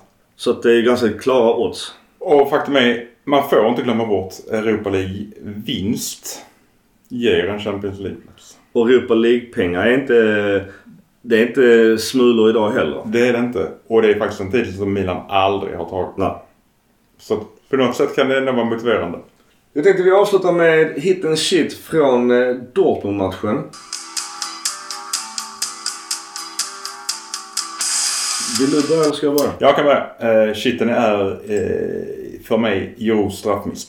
Hitten har jag redan varit inne och nosat på. Jag tycker att våra nyförvärv, framförallt på mittfältet, men även Pulisic, har höjt vår bredd, breddspets, som jag brukar kalla det. ja. Både bredd och spets jämfört med i fjol.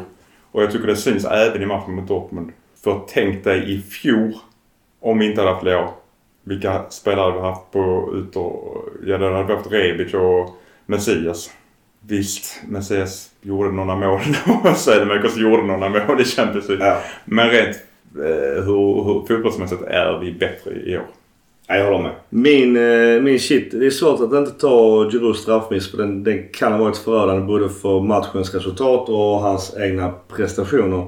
Men den är så uppenbar. Du har redan tagit den. Även om såklart får ta samma. Men... eh, Du kan göra det utvecklat till att shit, den är båda straffarna. Ja, men, jag, jag, men, ja, men min tanke däremot är ju nästan mer avgörande och det är ju Tiaus skada. Att ännu en skada på en position där vi är så extremt bräckliga redan. Där vi redan har fullt i sjukstugan.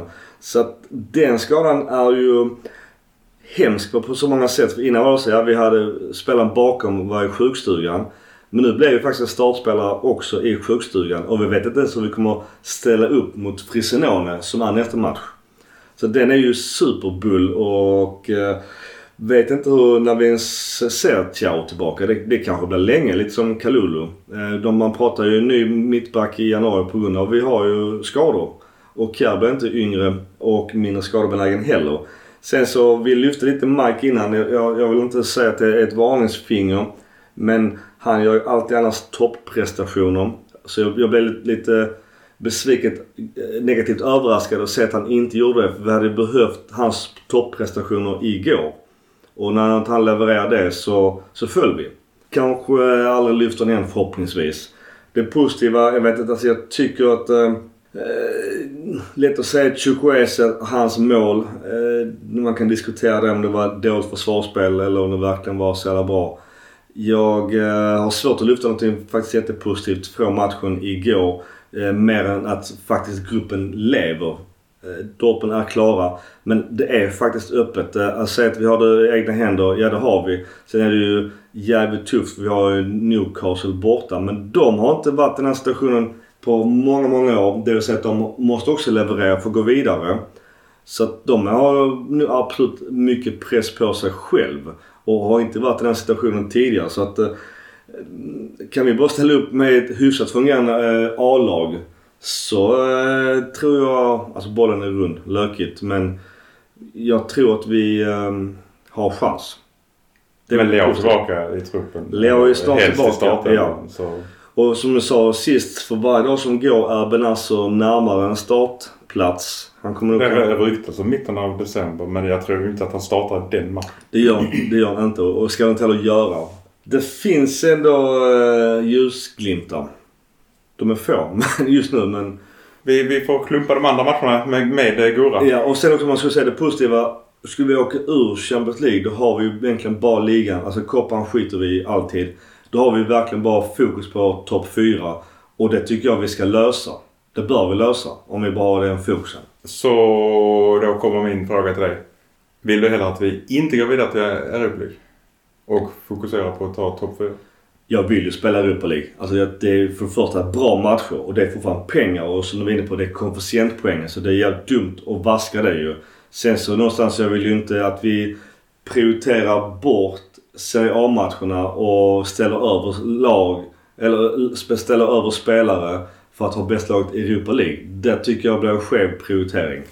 Så om vi nu ska gå in och analysera detta lite. Så alla skadorna vi har nu talar ju för fyra i gruppen. För Ja. att klara fjärdeplatsen i, Ja. i Serie A. Som vi pratade om i fjol. Hade vi, nu, nu blev det inte bättre fyra ändå, men som vi pratade om att vi kanske skulle bara åkt ut mot Tottenham där och då och varit stabila på en fjärde, topp fyra. För att vi, där prioriterar vi att ställa över spelare inför Champions League. Både, och det kostar oss rätt mycket poäng både inför och efter Champions League-matcherna i ligan. Och det höll ju på att gå åt helvete på grund av det. Ja, absolut. Där är, jag har inte riktigt räknat på det där men frågan är eh, hur mycket pengar det gav att gå vidare mot Tottenham, att gå vidare mot Napoli. Jag tror att det gav jävligt mycket Ja. pengar helt enkelt. Det har ju... Ska, ska Så jag tror att det var lite, lite Ja. order uppifrån Ja. att vi måste göra så gott vi kan i Ja. de här matcherna. Ja. Forza Milan. Forza Milan.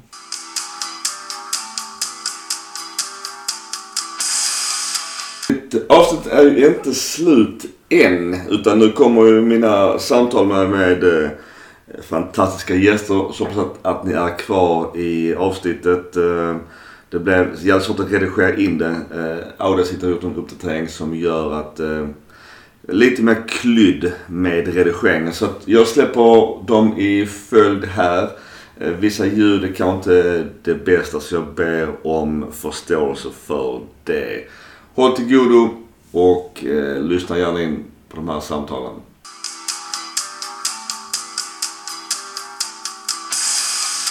Jag på rekord. Välkommen eh, Kave. Direkt hemkommen från Milano. Tack, ja precis. Jag kom eh, hem för en, eh, någon timme sedan här. Och du är min kompis och kollega på, på Svenska fans. Det var jävligt kul att träffa dig senast på skribentträffen by the way. Absolut, absolut. Det var faktiskt väldigt trevligt. Men du såg Dortmund på plats. Du berättade att du hade en, en granne. Vem var det? Eh, satt bredvid Ambrosini. Mäktigt. Gamla Massimo Ambrosini, ja. Gamla kaptenen. Precis. Han väl, eh, det var han som tog över efter Maldini till och med. Så att det, det, det var ju... Ja, det var, det var, det var mycket intressant eh, att han satsade. Han, eh, jag, jag fick reda på i efterhand sen av en, av en vän att eh, han jobbar ju för eh, italienska Sky. Ja. Eh, bland annat som eh, expertkommentator. Ja, precis. Eh, så han är väl eh, ofta, väldigt ofta närvarande på Milans matcher. Och nu kan inte du kanske så mycket italienska men hur var hans reaktioner på läktarna när eh, det gick åt helvete? Han, han kom ju in alltså, en halv minut efter matchen började ungefär. Liksom när alla satt sig ner så kom han ju. Eh, så rutinerat. Och gick också liksom någon minut innan halvleken tog slut. Eh, Ehm, och så kom han in så fick ju Milan en straff. Satt han ganska lugnt. Och sen så missade de den, eller när Giro brände den så... Jag tror han, han gjorde allt han kunde för att hålla sig jävligt lugn. Men han, han var där med sin fru och du, du, man märkte liksom var hans sympatier ligger. Men eh, jag tror inte de eh, generellt eh, beter sig så jättemycket på läktarna. Om man säger så. Det är oftast väldigt lugna, lugna gamla spelare som sitter där. Men hur fan kan han vara lugn? Alltså, han, han, hans hjärta är ju rött och svart. Jag menar han, han måste ju kokat. Det tror jag säkert han gjorde. Eh, det tror jag säkert han gjorde. Jag tror säkert att eh, det där påverkar honom ganska mycket. Alltså man såg ju reaktioner. Det var ju liksom inte... Och sen så när eh, Dortmund fick sin straff så bara så fan. Han, han höll sig ganska lugn faktiskt. Förvånansvärt okay. lugn. Han har inte varit lika lugn på planen. Men, Nej, han var ett råskinn. Alltså, det var ju en spelartyp jag älskade just här. Han var jävligt osexig men han la ju inga fingrar emellan. Nej, det var... Det, det, Ambrosini var ju liksom för mig också... Han var ju väldigt underskattad tekniskt. Han var ju, det är inte för att han är en teknisk spelare, men han var ju, hade fantastiskt funktionell teknik och liksom eh, bra bollbehandling, eh, enkla passningar. Men eh, ja, ett råskinn var han. Han var ju, han var ju liksom... Han var ju lika god som Gattuso. Eh, när det kom på det, till det. Fick du någon chans att prata med honom eller det var, han, var, han höll sig på sin kant bara? Han, han tappade faktiskt sin telefon under stolen. Och då fick vi väl eh, några ord eh, utbytes. Men eh, det, språkbarriären är, är ju inte, den är gigantisk. Ja. Eh, Ambrosinis engelska är nog eh, lika bra som eh, de flesta italienska spelares. det vill säga nästan icke-existerande. Ja, det, det, det är sjukt att de kan så dålig engelska. Ja, det, det, det, tror jag i alla fall. För att det, det kommer ju bara tillbaka i italienska ord. Som i, inte, men det är också lite så halvitalienskt då. Och ändå liksom svara tillbaka på sitt språk i sitt land. Även, även om man kan liksom uttrycka sig på andra, på andra sätt. Såklart. Men, men han, han försvann faktiskt iväg innan matchen. Det är en bra bit innan matchen tog slut jag antar att liksom, när det började bli kört så började säkert, jag vet inte om han skulle uttala sig eller vara med i någonting någonstans. I någon sändning, det vet jag inte. Men, eh, men han stack. Jag satt ju på en sån här eh, ganska många gamla spelare, folk som får liksom biljetter av klubben som kommer. Och de, eh, den läktaren, det var nog den enda sektionen på hela stadion som inte var proppfull. Där fanns en del tomma stolar. Det var ju som vanligt 75 000 när det var Champions League. Ja, jag vet inte, de, det var utsålt igår i alla fall. Ja, eh, ja, precis. Sa de. Det var ju jävligt mycket Dortmund-fans också i och för sig, men... eh, de hade tydligen 4500 på plats igår. Ja, de hördes. Ja. Eh, De hördes. Och de hade liksom en ganska så... En stor sektion på långsidan också, Okej. förstod jag det som. De hade fått in en hel del, en hel del folk på långsidan. Stämningen är liksom superfin. Så det var ju inga, inga konstigheter och absolut inga liksom... Ingenting... Eh, ingen illvilja från någon sida. Alla var ju liksom eh, pigga och glada och, och så här. Eh, såklart eh, jättefrustrerande att se matchen som eh, rödsvart. Men, eh, men det, var, det, var, det var ganska så skön stämning på läktaren, så att säga. Men eh, absolut inte var, alltså, som, som det har varit liksom, andra gånger när jag varit på San Siro. För eh, efter, eh, efter egentligen eh, 1-0 målet så dog stämningen av redan där. Liksom. Och även när Milan kvitterade så kom det inte riktigt igång på samma sätt. Eh, och det var ju knäppt tyst efter 2-1 och 3-1. Ja, Det var helt tyst ja. på stadion nästan. Alltså det, det är väldigt olikt San Siro, men eh, och det var liksom bara ord som eh, hördes eh, i princip. Ja, tråkigt. Men vet du, annars där du satt var det annars flera gamla legender eller, andra, eller kändisar som eh, du skymtade? Det brukar vara så det är folk som liksom kommer och tar foton med folk, men jag känner ju inte igen eh, många av de människorna som är där. Nej. Men jag såg ingen eh, sån här gammal ex-spelare där i alla fall. Um, nej, en del av dem sitter ju tillsammans med ledningen också, så att eh, de sitter ju liksom inte bland... eh, bland de sitter avskilt, helt avskilt också, en del av dem. Ja. Men, eh, men ingen som jag såg sådär faktiskt. Det var, det var, jag, jag hade tänkt mig att vara jävligt fokuserad på matchen. Och det var jag väl. Men, ehm, men jag tappade också lite luften där vid 2-1. Liksom, där kände jag att eh, nu, nu blir det jävligt tufft. Ja, det kändes som många, även här hemma i soffan, det känns som shit nu, det här kommer vi inte vända. Det kändes direkt att det löser vi inte. Jag har inte sett eh, varken höjdpunkter eller eh, liksom någonting efter matchen. Jag har sett det jag har sett live. Eh, och sen så på de här eh, små skärmarna som finns i vissa sektioner. Lite repriser liksom, någon repris. Men det kändes ju liksom inte, alltså det kändes ju absolut inte som att Dortmund var bra. Eh, och jag tycker fortfarande att de är sjukt överskattade. Det är, jag tycker de är liksom ett begränsat fotbollslag. Men Milan var ju riktigt usla defensivt. Det, det, det, var, det var ju hönsgård i defensiven. Även innan eh, Thiago blev skadad tycker jag liksom att det var... Det, det, kändes liksom bara som att det, det var inte någons dag eh, igår. Då, då förstår jag också att eh, de, de spelade lite så här utan hopp, nästan spelarna. Det var liksom ett par som liksom eh, försökte dra igång folk igen men det... Pulisic liksom försöker alltid eh, och speciellt då mot Dortmund men han... Eh, han eh, har ju slutat överprestera och liksom kändes egentligen bara lättläst. Och de få gångerna han fick till någonting så var det liksom marginalerna absolut inte på hans sida. Och så, så kändes det liksom stora delar av laget. Det var bara så liksom, de som försök, verkligen försökte kom inte loss. Jag håller med att eh, lite mentalt eh, var inte riktigt Champions League-kostymen påkopplad igår. Det var, det var väldigt många som, eh, som, som gömde sig lite grann eller i alla fall var väldigt bleka. Och sen tycker jag liksom egentligen inte... Alltså vem, var- vem var egentligen bra i Milan? Chukwueze. Alltså, han gjorde, vad gjorde han? Mål och fixade straff. Han var väl fortfarande inte bra. Eh, förutom de två, tre grejerna han gjorde var han liksom inte bra. Gjorde ingenting. Jag vet inte, jag kommer inte på någon som var liksom så här som nästan får godkänt. Gör du? Nej, jag håller tyvärr med dig att eh, jag tycker ingen eh, faktiskt eh, höll Champions League-nivå igår. Och eh, återigen, jag, som jag skrev också på fem snabba på Svenska fans där med alltså, det här kollektivet. Jag vet inte hur, hur det uppfattas på läktaren på, och just live. Man, man ser lite annorlunda när man ser matcher live. Men att det fick en intryck av att det är rent kollektivt att man eh, inte orkade alltså växla upp matchen eller ta tillbaks initiativet. Jag, jag kan absolut hålla med dig om att det, det kändes inte liksom som att eh, de, de funkar inte riktigt som ett lag. Eh, det var väldigt mycket gestikulerande från vissa spelare. Vet du vad fan, kom igen, kom igen nu. Bland annat Tomori.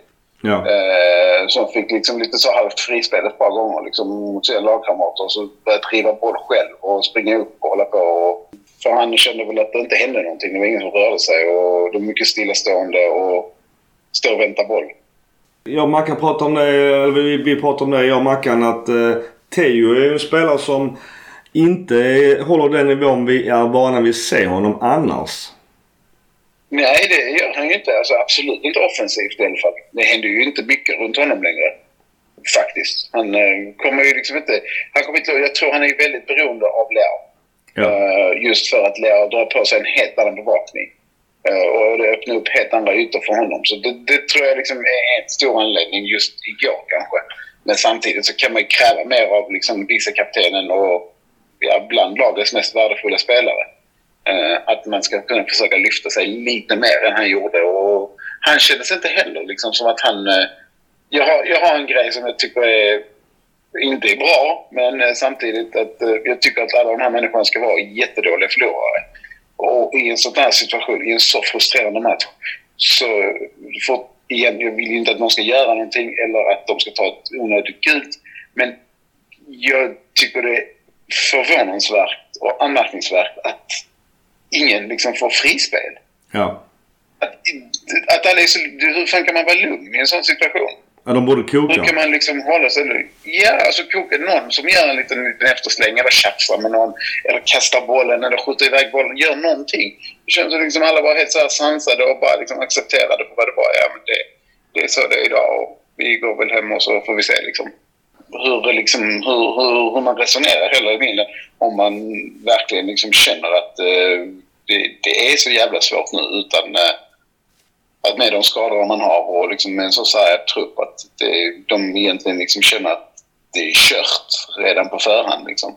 Det, jag vet faktiskt inte riktigt hur de tänker. Ja. Det sjuka är att det fortfarande inte är kört. Nej, Och det, det lever ju. Jag, alltså det, jag, jag fattar inte. Jag, i, som jag har sagt innan så Newcastle har ju spelat jättebra ibland. Men i den här dödens grupp så är det inget lag som är bra. Alltså ingen av dem är övertygade på något sätt.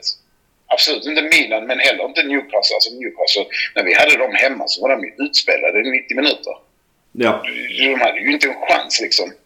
Nej, det- Eh, och Paris, även om de slaktade Milan på hemmaplan så tyckte jag fortfarande inte att de var så bra. De var liksom de kontringsstarka och Milan usla liksom på det i den matchen. Och då, då liksom har man Mbappé så är det jättesvårt.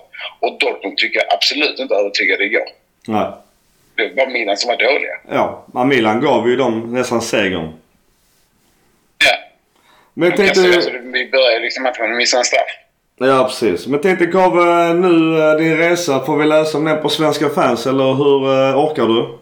Jag orkar väl. Jag ska nog försöka eh, klottra ihop någonting. Det, är, ju- alltså det, det ju många sådana här aspekter när man har bortskämd har varit där så många gånger.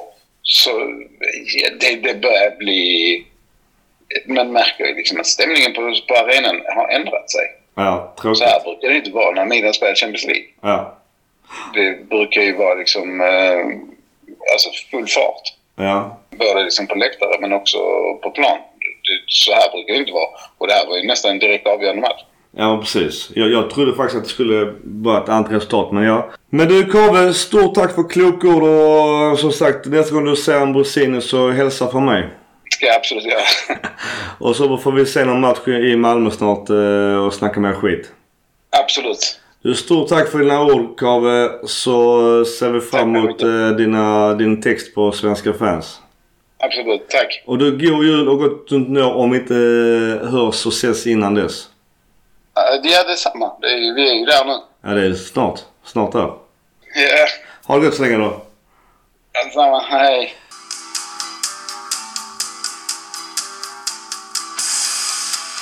Okej, välkommen Petter som är vadå inom Milan Club Svezia? Vicepresident kan man väl kalla det, eller någonting sånt. Mäktigt namn. Ja, consigliere på italiano. Ännu bättre. Mycket finare. Eh, ah, och jag tänkte, eh, nu när jag har på tråd, har ni någon nyhet framöver inom Milan Club Svezia eller det kommer efter jul kanske, eller nyår? Det kan hända att det kommer någonting inom kort, vi får se. Spännande, spännande. Håller man eh, ögon och öron öppna så dyker det säkert upp något. Om nu någon mot all inte känner till er eller hittar er, var hittar man då Milan Club Svezia? Ja, vi finns på Instagram, vi finns på Facebook och ja, gamla Twitter, eller nya X som det heter. Milansverige.se har vi också. Vi spelade ju match igår. Dortmund mm. Champions League, dödens grupp. Vi förlorade 1-3. Eh, vad är din analys varför vi förlorade? Ja, det är väl de här jävla skadorna antar jag. Ja. För det, det, alltså, det är ju helt jävla sjukt egentligen. Giroud bränner en straff i femte minuten. Sen får de en straff i nionde och sätter den. Bara där så är ju matchen... De skulle inte fått sin straff för vi skulle satt våran, punkt slut. Sen lyckas vi kvittera. Och sen börjar andra halvlek.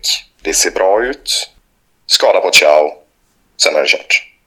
Sen är det väl mycket misstag, alltså individuellt från typ Calabria och lite sånt där som alltså, definierar matchbilden. Men eh, i det stora hela, vi gör en skitbra match. Vi kommer till mycket lägen. Vi har en del avslut. Vi bör vinna den matchen. Det är liksom min eh, analys av det. För så, så bra är inte Dortmund i den här matchen och vi är inte så dåliga.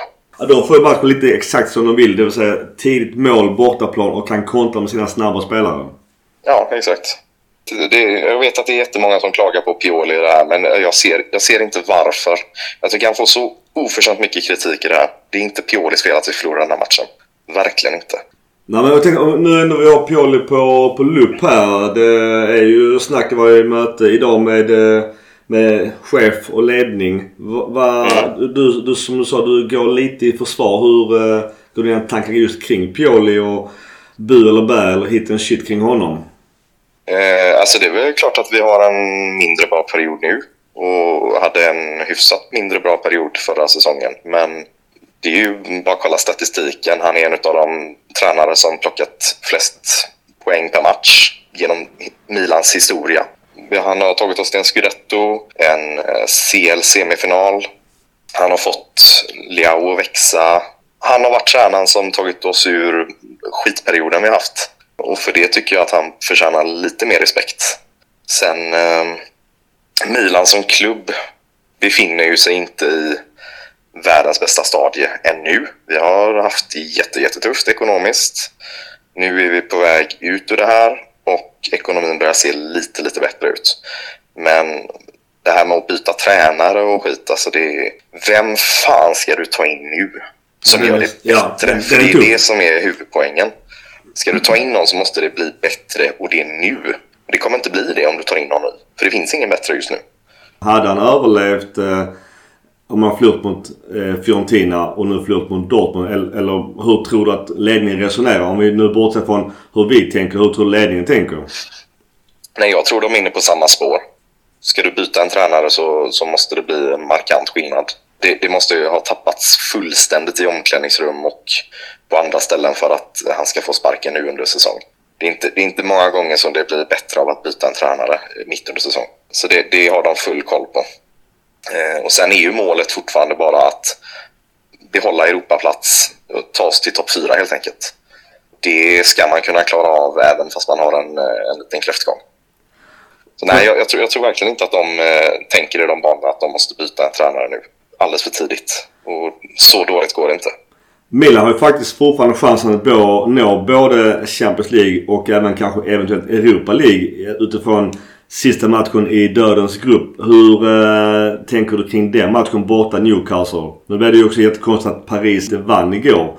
Så det ställer lite till för Milan också. Ja, de borde väl inte ens fått den straffen i slutet av PSG. Det var Nej. ju en... Eh, och Skriniar borde ha haft en straff mot sig dessförinnan också by the way. Ja, lite. Ja, jag, jag, jag, har inte sett uh, matchen så, så jag såg bara den sekvensen och det, det är ju såklart den tar ju på bröstet innan den tar på armen och då ska det inte vara straff. Så att, jag vet inte vad VAR-rummet sysslade med där, men uh, de borde inte fått den straffen. Och då hade läget varit helt annorlunda för oss. Men oavsett, vi, vi är piskade att vinna mot Newcastle och Dortmund måste vinna mot PSG. Då är vi hemma. Och jag tror nog Dortmund vill vinna mot PSG. För då gör de något som alltså hela Dortmund står för. Det är ju att liksom trycka bort oljepengar. För de, de gillar ju verkligen inte eh, shejkar och Saudiarabien och hela den här biten. Liksom. De ser nog sin chans där. Och om vi då kan göra vårt jobb så åker ju både PSG och Newcastle bort. Väl. Det, det tror jag nog de är lite sugna på. Resultaten i gruppen har ju varit lite nu svåra att betta på misstänker jag som eh, om man nu bettar på, på sport. Men det lever ändå i sista omgången som faktiskt alla sa. Ja, definitivt. Det, det har ju verkligen varit dödens cup. Det har ju svängt hela tiden. Sen borde ju vi rimligtvis ha fått med oss några fler poäng med tanke på hur sjukt mycket vi har skapat. Alltså både mot Mosel och Dortmund. Vad fasen hade vi någon av matcherna där? Typ 20-25 avslut. Ja. Och inget mål. Och då, då är det samma igår. Om man nu tittar på just expected goals. Visst, vi bränner en straff. Jag vet inte vad det ger. Men vi har ju många fler bra chanser att göra mål på. Men det är lite som vi pratar ofta här också i soffan. Att vi är ju ineffektiva. Och det såg vi i synnerhet- mot Newcastle hemma och även då även igår. Mm. Ja, men det, det har ju varit liksom vårt problem hela säsongen. Att vi, vi kommer ju till avslut. Vi skapar hur mycket chanser som helst, men bollen går ju inte in. Och då får man ju kolla lite var någonstans ligger det problemet, att bollen inte går in. Är det, som vissa säger, hos Pioli? Det tror inte jag. Men, eller är det hos spelarna? Eller är det mentalt? Eller vad är det som gör det? Vi har, vi har haft 30 skador på tre månader. Alltså det är helt sinnessjukt. Jag tänkte, är det någon annan klubb som har så pass mycket skador? Det, det är ju som du säger. Det är orimligt att kunna skapa resultat när du har en halv startelva borta varje match. Ja, men exakt. Och då är bara frågan, vad hade hänt om inte vi, vi värvade som vi gjorde i somras? Då hade vi inte kunnat spela, upp, alltså spela med någon. Det har ju varit liksom Primavera-spelare som har toppat in hela tiden. Vi sågs ju på Pitchers i Göteborg härom sistens. Eh, vad- hur var ert snack vid bordet efter matchen igår? Det var alla dystra miner så sett. Vi satt ju hela tiden och förbannade oss över skadorna. Alla tyckte väl att vi, vi spelade bra fram tills Ciao blir utbytt. Eller ja, liksom får skadan och behöver gå av planen. Eh, då är vi ju med och vi, jag tycker vi är det bättre laget. Och det tror jag de flesta tyckte. Dortmund, alltså tre mål. Eh, full utdelning. Eh, Mike, vet inte när han släppte in tre mål senast. Eh, vad säger du om hans insats om vi ska ta spelare? Nej, jag tycker inte man kan klandra honom för allt för mycket. Visst, det är väl något skott där som är knappt styrfart på bollen, men det är, det är förfly- han förflyttas ju i sidled och det är klapp-klappspel. Så det är svårt att hantera kanske. Man, jag tycker inte man kan klandra honom med det. Det tycker jag inte. Du var lite inne på Calabria. Han orsakar ju straffen eh, klantigt. Jag vet inte varför han vift, ville vifta bort det. Men jag tänkte på de andra två målen. Han är ju såklart delaktig också i det. Men eh, hur tror du Pioli tänkte när han bytte ner Krunic som mittback? Jag förstår det fanns inga mittbackar på bänken. Eh, lätt att vara efterklok. Borde man inte tagit in kanske Florenzi och flyttat in antingen Teo eller Calabria? Eh, återigen lätt med facit i hand. Ja, men det är som du säger. Lätt med facit i hand. Jag vet inte riktigt vad, vad man ska säga där. Det är ju det är hugget som stucket egentligen. Florenzi har ju ingen fysik överhuvudtaget. Eh, och kontra med Pio, eh, eller vet du, Pobega och Kronic var ju de enda alternativen om man nu skulle flytta ner någon mittfältare. Så jag vet inte, jag tycker han gjorde ändå ett, ett hyfsat beslut. Någon var ju tvungen att hoppa in och vi har ju ingen, inte så mycket att tillgå. Men i brist på annat så tog han nog ett av de bästa alternativen i alla fall. Skulle jag säga. Kronic är ju känd för att kunna spela lite vad fan som helst. Så att det ett hyfsat ingripande. Han går väl upp och stöter vid målet i sig, men eh, samtidigt så faller ju Calabria in och plockar Tomoris gubbe som ser ut att ha koll på honom och så släpper eh, han som gör mål. Eh, Europaspelet kan ju kanske till och med över, eh, som jag sa, i sista omgången. Och eh, då har Milan bara fokus på Coppa Italia förvisso. Men eh, Serie A nu känns Inter långt bort. Men rent poängmässigt är det inte jättelångt egentligen. Eh, om man försöker liksom se glaset halvfullt. Eh, Europaspel faller bort. Är det Milans räddning i Serie A eller ska vi kunna ändå hålla dubbla fanor? Med tanke på hur skadedrabbade vi är så tror jag det är bra att vi åker ur eh, CL om jag ska vara ärlig. Men hade vi inte haft de här skadorna så hade jag ju gärna sett att vi fortsatte båda. För det tror jag vi klarar av med den truppen vi har. Det är sjukt med de här skadorna den här säsongen. Det är utöver det vanliga. Jag undrar egentligen vad det beror på. För det, det är extremt mycket muskelskador. Och ingen annan trupp har i närheten av så mycket skador. Så att jag förutsätter såklart att ledningen tittar på det. För du kan, du kan ha Messi med flera på bänken eh, skadade. Det, det, det spelar ingen roll om inte de är på plan. Nej, precis. Nej, det, uppenbarligen är det ju någonting som gör att vi, vi får så mycket skador. Lite upp till ledning och tränarstaben och, och Milan Lab och fixa det här. Men det, det känns ju som att detta har varit återkommande långt innan Piolis tid. Ja. Jag tänker Patos historia med skadorna och det har alltid varit någonting ja. med skadorna. de tar löser det här tycker jag. För det här är inte kul. Och sista frågan eh, och diskussion om att Pioli ska faktiskt gå tillbaka till 4-2-3-1. Eh, åsikter om det eller kör vidare på 4-3-3 som han gör numera? Alltså vi har ju skapat väldigt, väldigt mycket med 4-3-3. Sen är det ju, som Pioli själv säger, formationen är ju bara en, någonting på ett papper. Det viktiga är ju hur man Placera sig på plan. Så jag vet inte om formationen i sig har så stor betydelse. Det är ju mer hur man spelar. Vi får ju självklart in lite, lite fler offensiva spelare om vi kör 4-2-3-1 med de defensiva kontra de offensiva. Eh, så det är väl lite vad jag förespråkar egentligen. Att köra 4-2-3-1 som vi liksom har lyckats bra med hittills. Men eh, vi får se vad han, eh, vad han planerar. Du Petter, stort tack för kloka ord och hälsa gänget nere på Pitchers. Det ska jag göra. Tack själv. Och sen så, Ha det får, ja detsamma, så får du outa när det händer någonting eh, nytt spännande på Milan Club Svezia. Jajamän, det kommer. Och, och sätt till Svånk att jag vill ha många mera klistermärken. Ja, det ska du få. Super. Ha det fett så länge Petter. Detsamma, jajamän. Ciao.